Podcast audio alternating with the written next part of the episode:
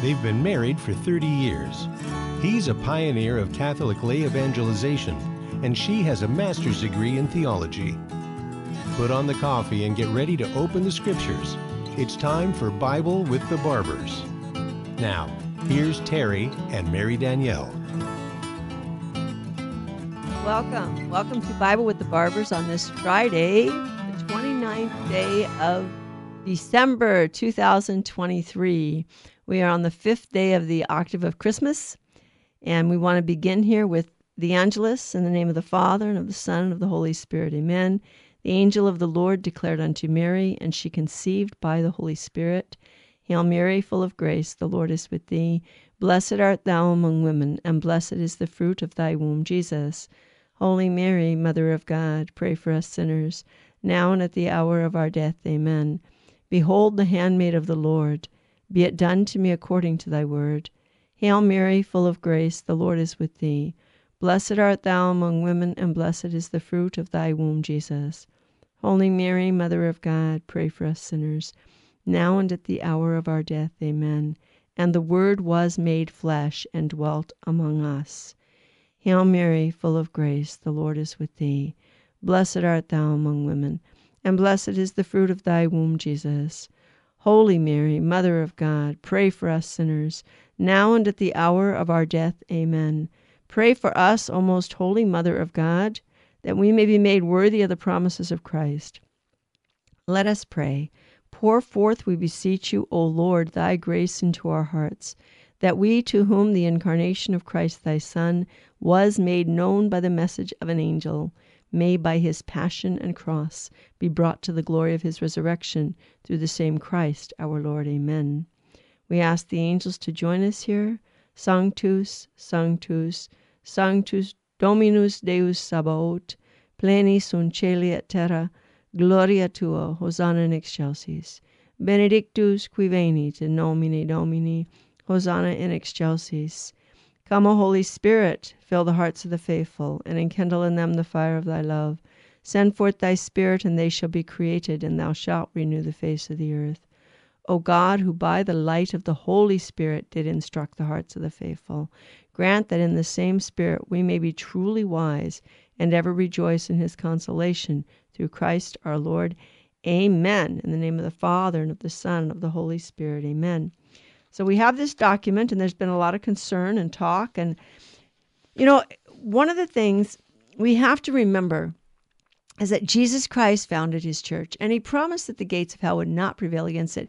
And he promised that he would be with his church always, that he would not abandon it. So Christ hasn't abandoned his church. Yes, we're living in confusing times, but we need to look to Christ for the answers, and we need to look to, remember, there's a sacred deposit of faith that Jesus entrusted to his church. Scripture is part of that sacred deposit. It's not the whole sacred deposit. That sacred deposit is sacred tradition and sacred scripture. And the magisterium of the church is the authentic interpreter of that. So, fiduci supplic- supplicans, and it's interesting, I looked up you know what is what does this mean? Fiduci supplicans. Well it's real it's funny. Nowadays anybody can speak latin. All you have to do is go to google. Imploring confidence. So fiducia is confidence and supplicans is supplicating. So we're supplicating in confidence. We're supplicating the lord for his blessings. And the the, de- the decree here that the, the, the came out from the doctrine of the faith that the holy father signed um, is not is not changing any church teaching regarding marriage and family. And it's very, very clear that um, marriage is between one man and one woman, and that if someone who's in an irregular relationship, that means living outside of God's plan for marriage and family. So that person can come to a priest and ask for a blessing. And the document itself, I'm kind of summarizing here, the document presumes that the person, if he's going to go, he or she is going to go to a priest and ask for a blessing, is already um, wanting to be closer to the Lord. And so, what we have to do, and we're always supposed to presume goodwill on the part of anyone, including our enemies. That's part of the charity that we owe to others. We're all made in the image and likeness of God. We've got to go back to Genesis in the beginning. This is what St. John Paul II did in his the- theology of the body. Let's go back to the beginning. How was man made? God said, Let us make man in our image. So, in the divine image, he made them, male and female, he created them. So, he created Adam and he created Eve. And he creates Adam first, and he leaves Adam to discover that there's no one like himself by giving Adam the assignment of naming all the animals. And he names them all, and he does not find a suitable partner. Adam had to discover his aloneness, he had to discover his need so that he wouldn't take for granted the gift that's going to be given to him by God. It's not like Eve is an afterthought. Adam had to learn something first. Despite the fact that he's created in the state of grace, he has infused knowledge, but he doesn't have experiential knowledge. And so God creates Eve, and when after he puts Adam into a deep sleep, he takes out a rib from Adam and he builds up a woman, and then he brings Eve to Adam. And Adam said, This at last is bone of my bone and flesh of my flesh. She shall be called woman, for out of her man has she been taken. And therefore, a man shall cling to his wife, leave his father and mother, and cling to his wife, and the two shall become one flesh. This was God's design for marriage. And what God has joined together, man must, must not put asunder. And why? Why is this so important? Well, you know, it's interesting. When Terry and I were going together and we were engaged, we read a book called Three to Get Married by Fulton J. Sheen. And the first five chapters of that book are Trinitarian theology. And by the time you get to chapter five, it, your eyes begin to open. And maybe those of you who aren't so slow as I am, your eyes would open sooner. There's a reason for that. You see, the family, husband, wife, and children, are supposed to reflect the inner relationship of the Trinity, the relationship of the Father and the Son and the Holy Spirit to one another and with one another within their own interior, personal, interpersonal life. So you have one God, three divine persons. And as St. John Paul II said, God is the original family. You see, God modeled the human family after himself. God modeled the family, the human family, to reflect and to show the world the life that God is in and of himself. Remember, God doesn't have life, He is life. God doesn't have light, He is light. God doesn't have truth, He is truth. God doesn't have love, He is love. God is, and He is the source of all that is. He, is, he, he speaks the word and it happens. That story, if those of you who were listening to the Terry and Jesse show, and we talked about our grandson and our grandson, well, you know, how can God call a soul to heaven? Well, he, he just does. He calls him to heaven. Well, how can you walk to heaven? He says, you know, you, I said, well, actually, your body dies and God calls you. And because when God speaks, the word happens. And did we ever see this in the scriptures? Well, let's see. Um, in the beginning, God said, let there be light. And there was light. God said, let the earth teem with vegetation. Let the earth teem with the animals. It's, you know, the seas and the rivers. And God called it forth. He spoke the word and it happened. In the Gospels, Jesus is in a boat and he's sleeping, and his apostles are scared. These are fishermen. They've been on the Sea of Galilee, they've been in storms before, and they're terrified. So this is a bad storm. And they wake him, Lord, we perish. Aren't you going to do something? And, uh, and, and Jesus says, What's wrong? And he stands up in the boat and he says to the storm, Quiet, be still. By his word, he commands the powers of nature, and they obey because he is God. Now, the difficulty with man is God wanted a creature who would love him. And so he gave us a free will. So God could have created, as Bishop Sheen says, a universe of automatons, but a universe of automatons cannot love.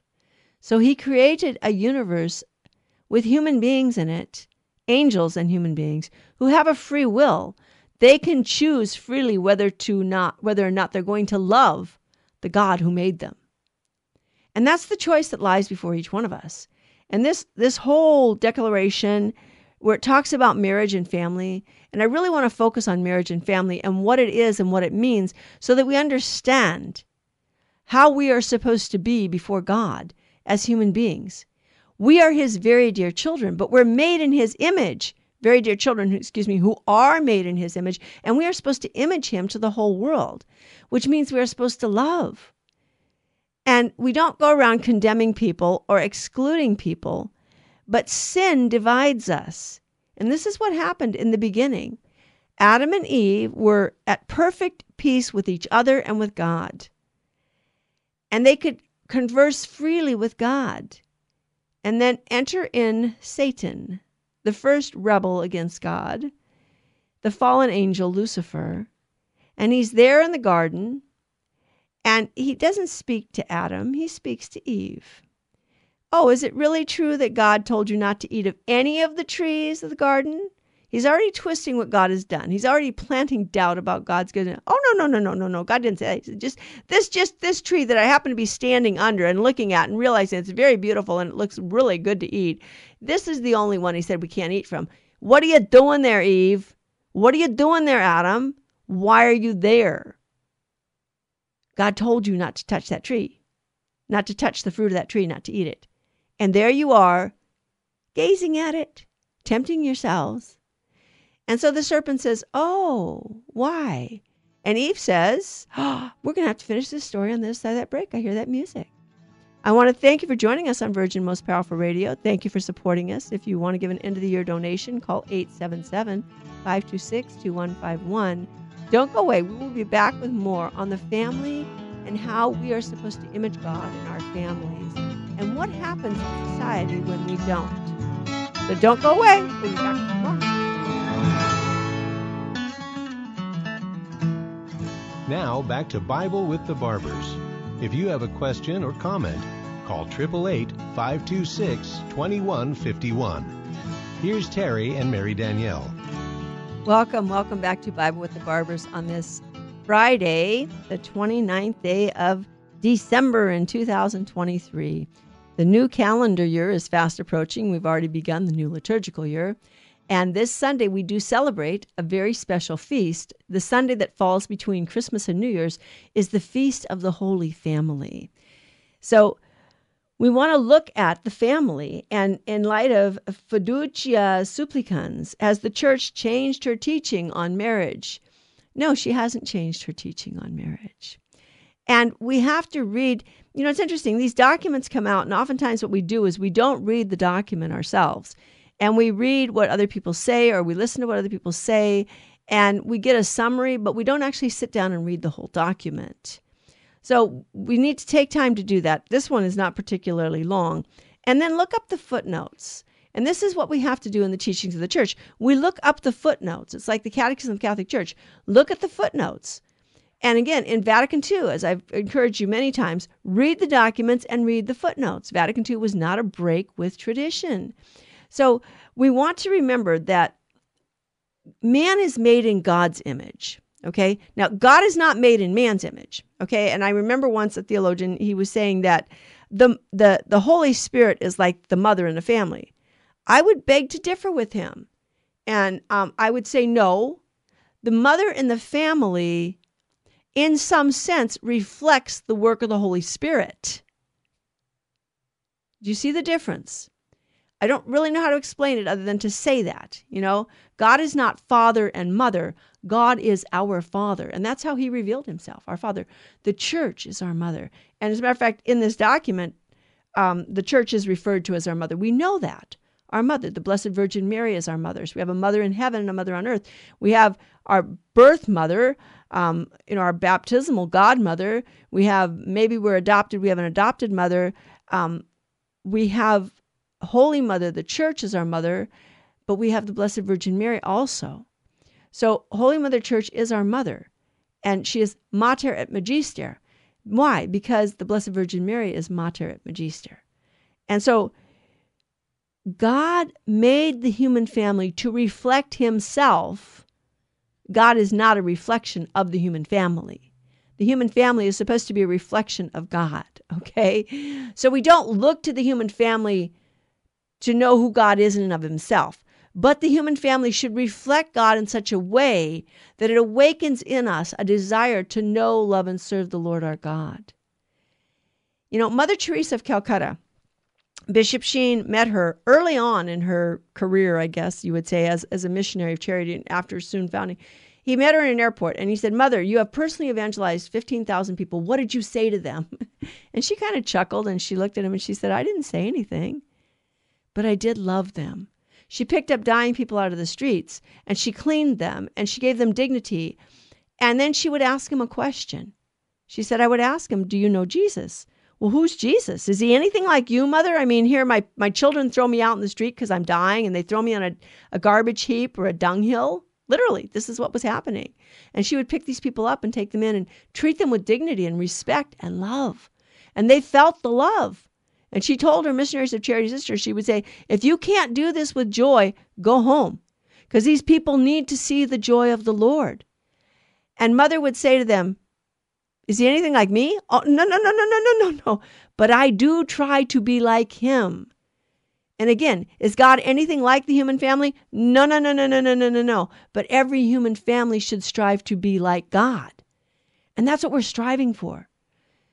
And and what divides us? Well, back to Adam and Eve, right? So here they are in the garden. They're underneath the tree that God told them not to eat from. Whoops, um, you know, it's called the near occasion of sin. And the serpent comes along, the serpent who happens to be a devil. He happens to be a, a not a um, uh, he's not an um, a dumb animal. He's actually an angel disguised as a serpent, a fallen angel, a demon who wants to trip Adam and Eve up and get them to sin, to not trust God anymore. And he says, "Oh, so God told you that if you eat of the tree, and, and Eve says to him, Eve says, Well, God told us not to eat of the tree of the fruit of this tree, not even to touch it or we should die. And and they oh, the servants, oh, really? God knows you won't die. He knows that you will come to know good and evil and you will be like God. Oh.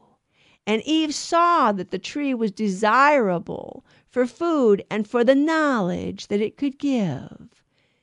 She's coveting the knowledge of God. She wants to be God. Grasping, grasping, grasping. She wants to be God without his help.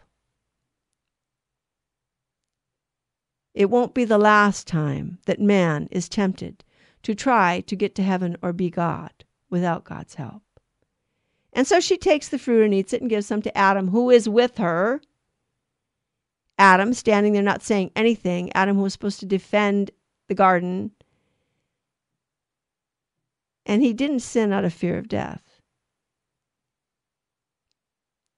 There might have been some type of fear of losing Eve if he didn't go along.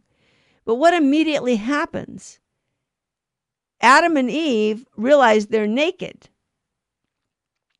Well, what's that a problem for?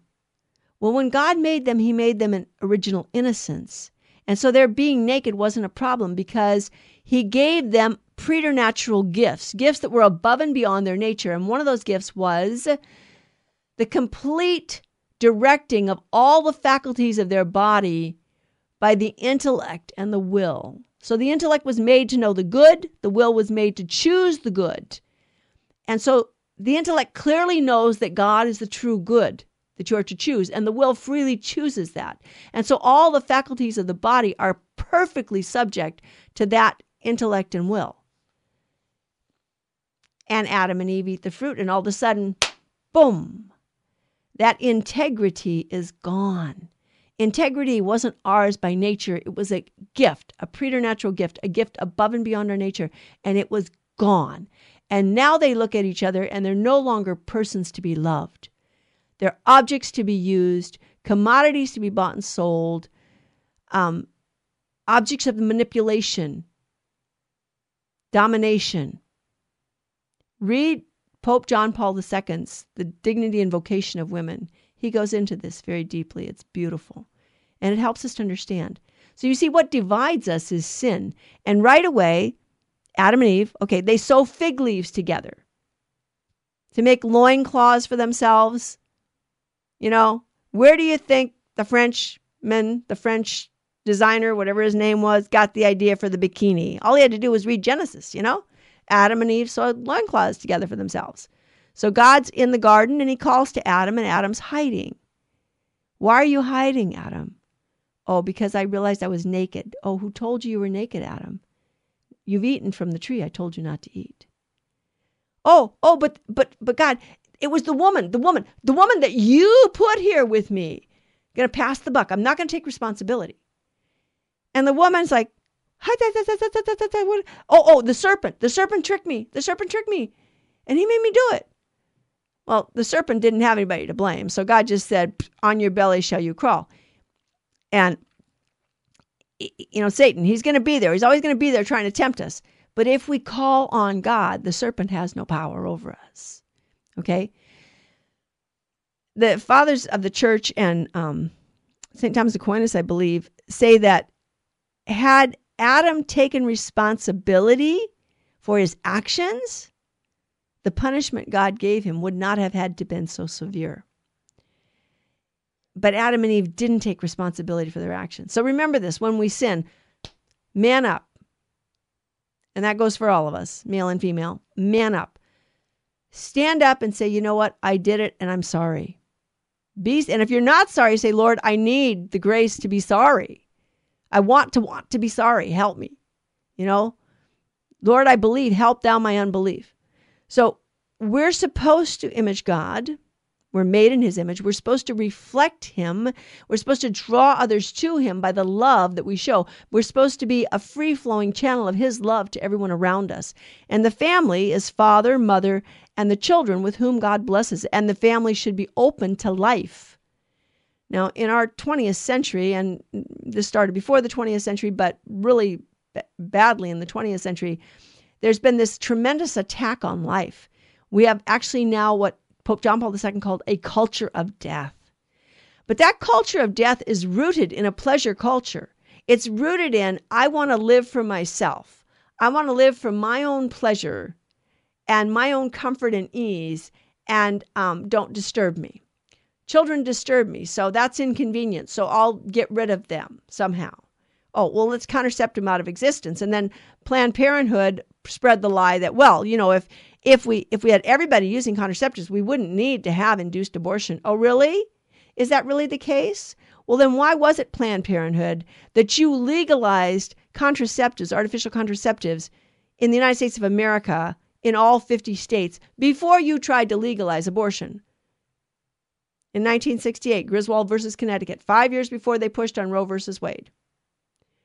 They tried they legalized the sale of contraceptives in all because they fail. And they're not contraceptive, by the way, in all cases. Many contraceptives are, are abortifacients, but sometimes they don't even do that. A lot of women have conceived children when they're taking contraceptives. So the idea was to get people to be promiscuous, to disregard the law of God, to start living for pleasure. And then, of course, the child is just an inconvenient consequence. Children are not a burden. That's not what God made. Did you read Psalm 127? Children are a gift from the Lord, a blessing, the fruit of the womb. Like the arrows in the quiver of a warrior. Oh, the happiness of the man who has filled his quiver with these arrows. He shall not be put to shame when he speaks with his enemies in the gate. So when you get a widespread use of contraception, and Planned Parenthood knew this, this was a deliberate plan, then you can sell abortion as a backup contraceptive. Oh, your contraceptives fail. Well, we can take care of that. And but you have to have a little genetic engineering of words because if you tell people, well, we're going to kill your baby, they're going to wait a minute. What are you talking about? Well, uh, yeah, abortion, and by the way, contraceptives, and by the way, an IUD and all of you women out there who the doctor has tricked into putting an IUD in or hasn't tricked into it, you know, an IUD is just an abortifacient. It doesn't prevent the conception of a child. It just makes it impossible for that child to implant in the womb.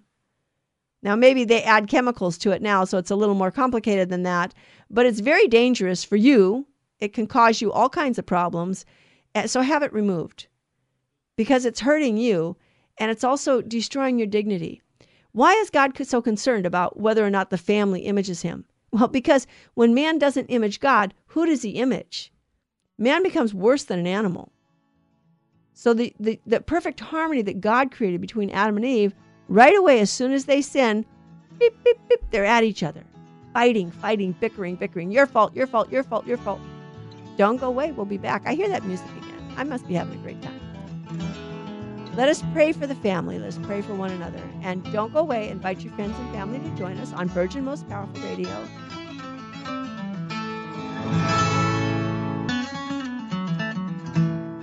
Now back to Bible with the Barbers. If you have a question or comment, call 888 526 2151. Here's Terry and Mary Danielle. Welcome, welcome back to Bible with the Barber today. so we're uh, talking about this new document, and um, it's it's a point about you know possibly expanding blessings. Well, what are blessings? And you have all through the Old Testament, you have blessings. You know, when God makes Adam and Eve, He blesses them and says, "Be fruitful and multiply." He blesses everything that He makes. God blessed everything that He made. He blesses, um, you know, you have Genesis 1 22 and 28, God blessing. You have uh, Noah and, and his sons are blessed by God in Genesis 9 1 and following. And then you have the special priestly blessing that God gave in Numbers 6 22 through 27. The Lord bless and keep you. The Lord let his face shine upon you and be gracious to you. The Lord look upon you kindly and give you peace. And then you have um, people blessing God. You know, we have the praises of God in the book of Daniel and get Daniel 3 52 through 90. Um, all you works of the Lord, bless the Lord. Praise and exalt him above all forever. And it, it's beautiful. It goes on and on. The blessing. We're supposed to bless God. We're supposed to praise him. We're supposed to exalt in his holiness. We're supposed to be like him. And, and again, as you know, Jesse was closing out his show. Do we know him? How can we love him if we do not know him? And if we do not know him and love him, how can we serve him or be like him? We can't be like him if we don't know him. And then we have Jesus' blessing. And we have, you know, it's interesting. The children, remember Mark 10, 13 through 16, the women are bringing their, the mothers are bringing their children to Jesus for him to bless them. And the apostles, the masters, the master's tired, go away, go away. And Jesus, Jesus scolded his apostles. And we still have this problem in the church today. There are many who do not want children in church.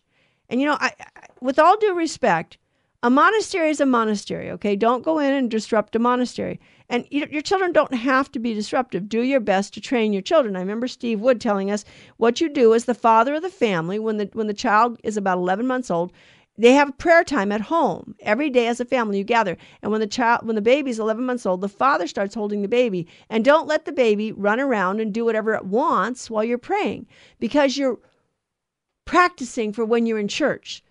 So that the baby learns that the baby can sit still for a little while and be held. And it you don't have to run around and and uh, the older children also see this. And and so then when you bring them to church on sunday it's easier for them to sit still. But you can bring them a, a book a bible book to read. You can bring them paper and, and to write on. Um, and you can explain to them the mass. Tell them what's going on.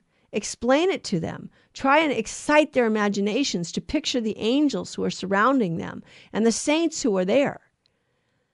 I'm not perfect at this but try. But the idea that you know when you go to a parish church and there has to be total silence in the church you know I, I always remember those those crying rooms when i was a teenager growing up and they, they, they didn't start putting those in churches until the 1940s and 50s when contraceptives started entering in and people started seeing children as a burden you know and um, you know there's some priests who are especially from the hispanic community who they're not bothered by the sound of children because hispanic families take their children to mass but oftentimes um, Anglos don't. And so if a child makes any noise in church, as soon as they make noise, everybody's glaring at them. How dare you have that child in this church? You know, so they made these little tiny crying rooms that were no bigger than to behold 10 or 15 people, much less in, you know, in a parish of 5,000 families. All the families who have babies, if you're open to life and, and accepting life as God sends it, they're going to fit in that little space. Well, maybe that little space should be reserved for those who are bothered by the sound of children at Mass. And, and we pray for our priests that they could understand. Now, granted, if you've got a four year old who's throwing a temper tantrum and they're really disrupting the Mass, you take them outside and you discipline them. I'm not saying you beat them up. Give them a timeout and you say, no, this is not acceptable. And you're going to go back in there and you're going to sit quietly. But right now, you need a timeout because you need to take a deep breath and you need to get a hold of yourself. Impulse control. Children can learn impulse control. Because how is the child going to learn to love God if the child is not brought into God's presence? And how are they going to be brought into God's presence if nobody prays with them? And especially if no one takes them to church. So Jesus blessed the little children. And you can you can look that up in Matthew. Excuse me, in Mark 10, 13 through 16, which is probably in Matthew also in Luke. And then you have other blessings, right? You have him blessing the apostles at the ascension. And he raised his hand in blessing over them as he leaves. But he blessed other things. He blessed the loaves to feed the 5,000 and the 4,000. There are two separate events in the scriptures. It's not one event told two different ways. It's two separate events. The 5,000 in Mark 6, 34 following, the 4,000 in Mark 8, 1 through 9. Okay? And then at the Last Supper, he blesses bread. Only now it's different because he blesses it and changes it into his own body, blood, soul, and divinity. And it becomes the food for our soul, the food for the journey. It becomes Christ nourishing us, nourishing us. Okay, so that's that's a little bit about blessings. And so this document, fiducia supplicans. By the way, if you ever see an I in Latin, it doesn't say I, it says E. The I in Latin says long E. Okay, so fiducia supplicans. The church reiterates her teaching on marriage that marriage is between one man and one woman, and no blessing that anyone asks for, be it a couple um, in an irregular marriage, they're not, they're living in fornication or they're living in um, adultery. Two two people have been divorced and they're remarried outside the church, or um, whatever the situation is, or two people of the same sex living together. The church can't bless that union. Okay, it can't be a marriage, and the church cannot bless it. Why? Because it goes against what God has made. The church can't change what God made. God made marriage for the union in, of man and woman in a particular friendship and union that is open to life, open to the possibility of children. Now, yes, some people are sterile and can't have children, but there's nothing in the nature of that person that says they couldn't have children. Two people of the same sex cannot have children together. They can't. Okay? because that's not what God made. It goes against the natural law. And I understand the trials in terms of I've read about the struggles and I've read, but I also know that there are thousands and thousands of people who have found the freedom of realizing that no, God didn't make you homosexual. God didn't make any of us sinners. God didn't make, you know, me an adulteress, a, a fornicator, a, a liar, a thief, a murderer. You know, God didn't make Cain a murderer. You know, oh, well, you know, there was homosexuality in the Old Testament, so it's okay. Well, there was murder in the Old Testament. There was lying, there was cheating, there was stealing. You know, there was war. There, so, so it's okay? No. Because of sin, we don't live according to what God made us to live by. So we need to beg God every day for the grace, you know, for the grace to be faithful to what God has called us to. And by nature, marriage is ordered to the good of the spouses, the man and the woman, one man and one woman joined together for life, for the procreation and education of children. And by the way, when we have children, we have a responsibility to take care of, to educate, to nurture those children. And putting a child in front of a, screen, a computer screen, a tablet screen, a phone screen, you know, all day long, that's not nurturing a child. That's letting a child live in isolation. That's, that's the worst punishment you can impose upon them. We were made to live in relationship. God the Father, Son, and Holy Spirit live in relationship with one another.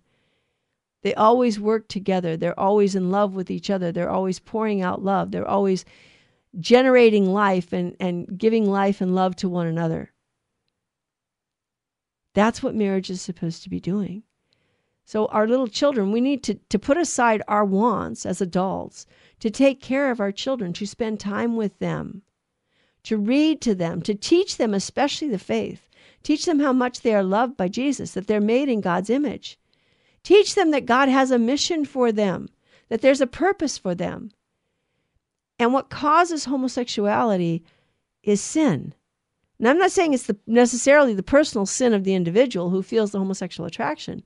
Many times, the homosexual was abused, molested, or neglected as a child. Dr. Cameron and Dr. Nicolosi both did a lot of work with homosexual men. And Dr. Cameron came to the conclusion that any male, two, not any male, two out of three boys whose first sexual experiences with another male will turn out homosexual. Two out of three, two thirds. Dr. Nicolosi discovered that homosexual men are looking for the father they never had. They're looking for the father they never had.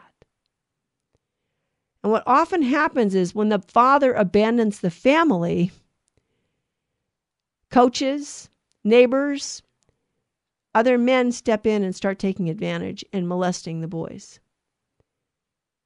And this is what the breakdown of the family with the whole culture of death and I'm just living for myself, you know, the marriage doesn't feel good anymore. Well, I get another one then. I'm going to walk away. You know, no fault divorce. No, this is not God's plan. We work out our differences. We strive, you know, watch the jeweler shop. Pope John Paul II he wrote the play as Karol Wojtyła with the jeweler shop and it was translated and and it was made into a movie. Um, the jeweler shop. But it, it explores this, the reality of love can die within a marriage because we start taking each other for granted and because we don't forgive and ask forgiveness when we hurt one another. And we, we get angry, and anger kills love. And after years and years, we actually look the person we married and we think, oh, I hate you. Oops. What do we do about that? Well, I hear the music, so don't go away. We have one more section in today's show. Be right back. Now, back to Bible with the Barbers. If you have a question or comment, call 888 526 2151. Here's Terry and Mary Danielle. Welcome, welcome back to the final section of the Bible with the Barbers on this last Friday of the year 2023, December 29th. So, what does this document say and what is it um not what is it not doing as it were? Fiducia supplicans. Well, it says that marriage is between a man and a woman, and that the church can only bless marriage, and that can only have a ceremony and a liturgical ritual for marriage, true marriage.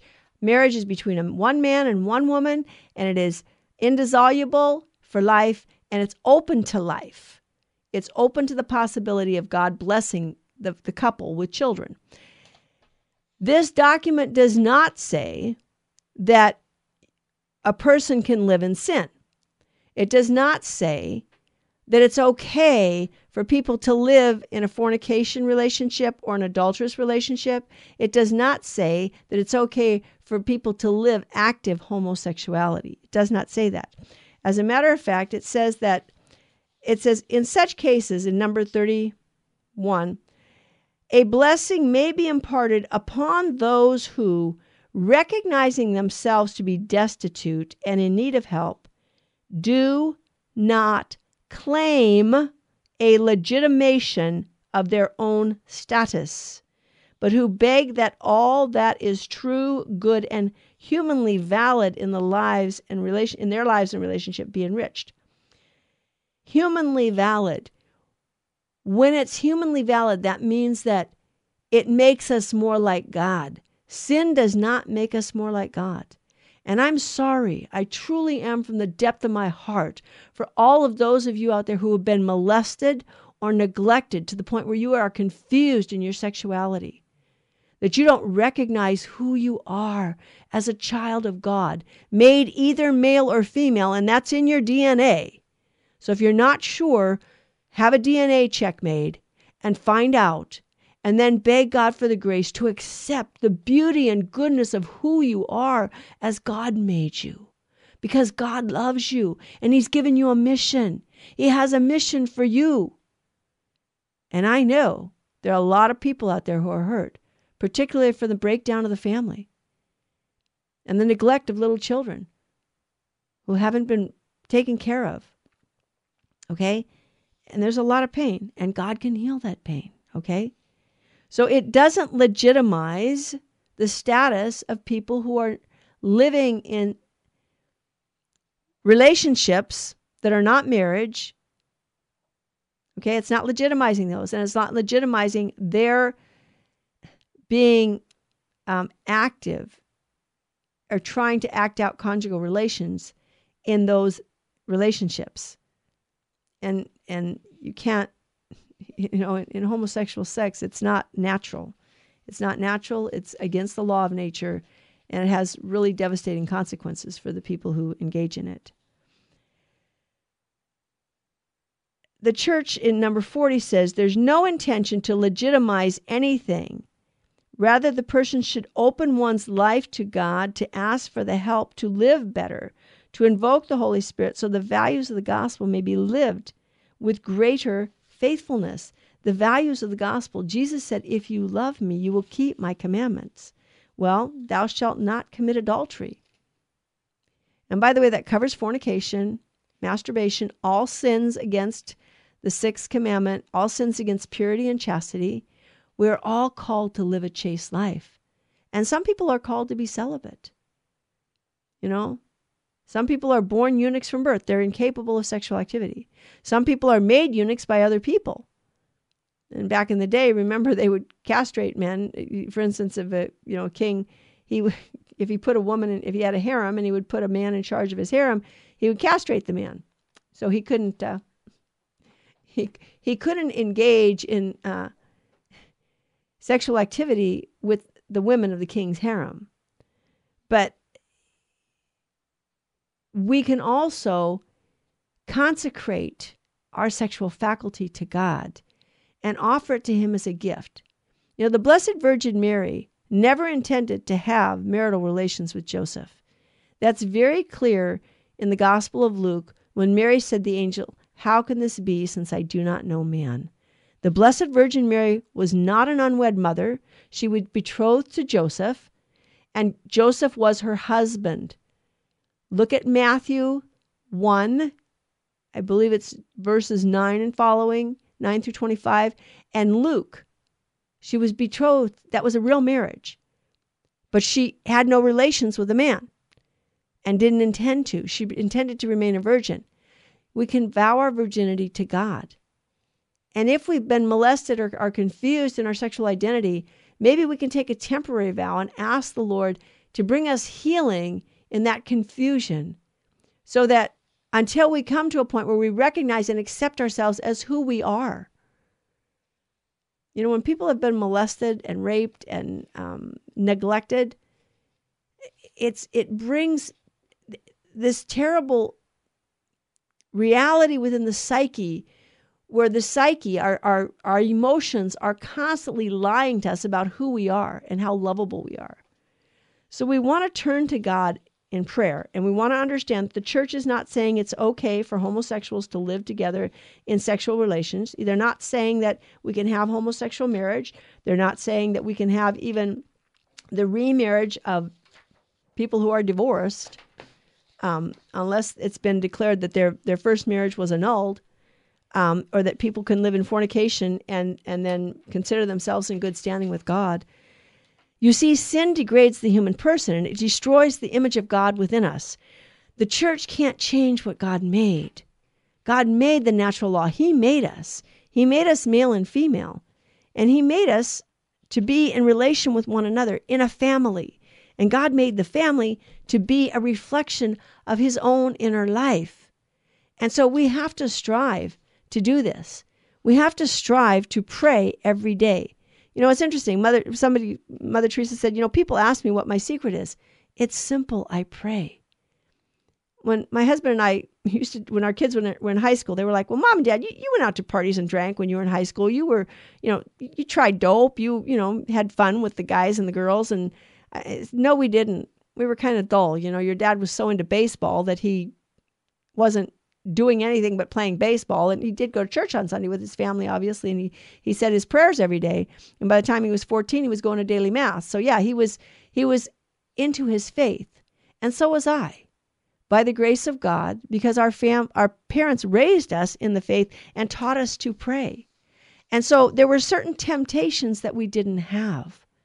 We weren't tempted to go out and get drunk or do drugs or commit fornication by the grace of God. And so that was nothing, you know, it was God's grace to us. And you know, God in his goodness realizes he knows our weakness, he knows our littleness. Some of us, if we had gone down that road, we'd never recover. So, like Therese of Lisieux said, God prevented her from sin. He went ahead of her and removed the obstacles. Sometimes God goes ahead of us and removes the obstacles, but sometimes God allows us to fall because he gives us free will and we push the envelope a little, you know, we're a little rebellious and we don't want to listen, we don't want to learn, we don't want to cooperate, we want to do it our way, you know, have it your way. Um, you deserve a break today. Let's just take it easy. Um, no, we need to live a life of union with God. In order to do that, we need to pray every day. So pray every day. If you can go to Mass every day, spend time before our Lord in the Blessed Sacrament every day. Go 10, 15 minutes early to Mass. Fall in love with God. Our relationship with God is about love, just like the family should be about love. But we live in such a disordered world where sin has become so prevalent that pe- people, you know, even when we try the hardest, we think of ourselves before we think of others. Even if we're serving our family, we're thinking about ourselves. It's like, Lord, deliver me. You know, Lord, help me, help my stupid, stupid self. Help me get over myself so that I can really, truly serve. Serve my neighbor for love of you. So that when we meet Jesus on the last day, he will say, Yeah, I was hungry and you gave me to eat. I was thirsty and you gave me to drink. I was naked and you clothed me. I was homeless and you sheltered me. I was in prison or sick and you visited me. And we want to bring the light of Christ to all of those who are in the darkness of woundedness and sin. Those who have been lied to about their goodness and their beauty and their truth. They've been lied to about being made in God's image. They've been lied to about their sexual identity. It's in your chromosomes. You're either male or female. God doesn't make confusion. You're either male or female. And yeah, there are those rare exceptions. Although what's interesting is children apparently born with both external organs, sexual organs, yet their chromosomes are specific. Their chromosomes are not confused. So look at the chromosomes and then ask God to accept yourself for who you are, not for the lies that sin and the world, the flesh, and the devil have fed you, but to know that you are beautiful and good, made in God's image as a person to be loved, that you are dearly beloved to Him, that He wants you to be His child. He wants you to be a temple of His dwelling. If you're not baptized, pray. Ask the Lord for the grace to be able to be baptized so that God can dwell in you personally and intimately in His own personal life. God is God and we are not. He loves us so much that when we were yet sinners, when we were estranged from God by our sin, He sent His Son. The church hasn't changed her teaching. There may be things in this document that are confusing, but take what is clear the teaching on marriage and family. Take what is clear that the church cannot bless homosexual sex, homosexual unions, or unions of those who are not married. a man and a woman living together without the benefit of marriage or living together in adultery. The church can't bless that.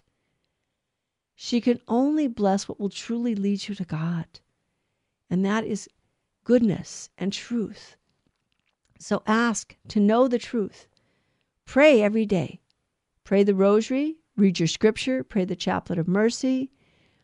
Find a patron saint. You know, there's a patron saint for everything, by the way. There's a patron saint for everything. So find the patron saint and ask that person to pray for you and help you in your struggles along the way.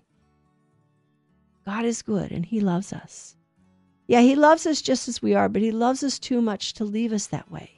He wants to remake us in the image of His own divine Son. You know, someone, the image of take the baby Jesus into your arms and look into his eyes and, and then see his reflection and, and allow yourself to be made like him in love. Ask the Lord to fill you with His love, to heal the wounds, to give you the truth, and to open you to the truth so that you can know Him and love Him in freedom and in truth. Thank you for joining us on Bible with the Barbers. Merry Christmas. Happy New Year.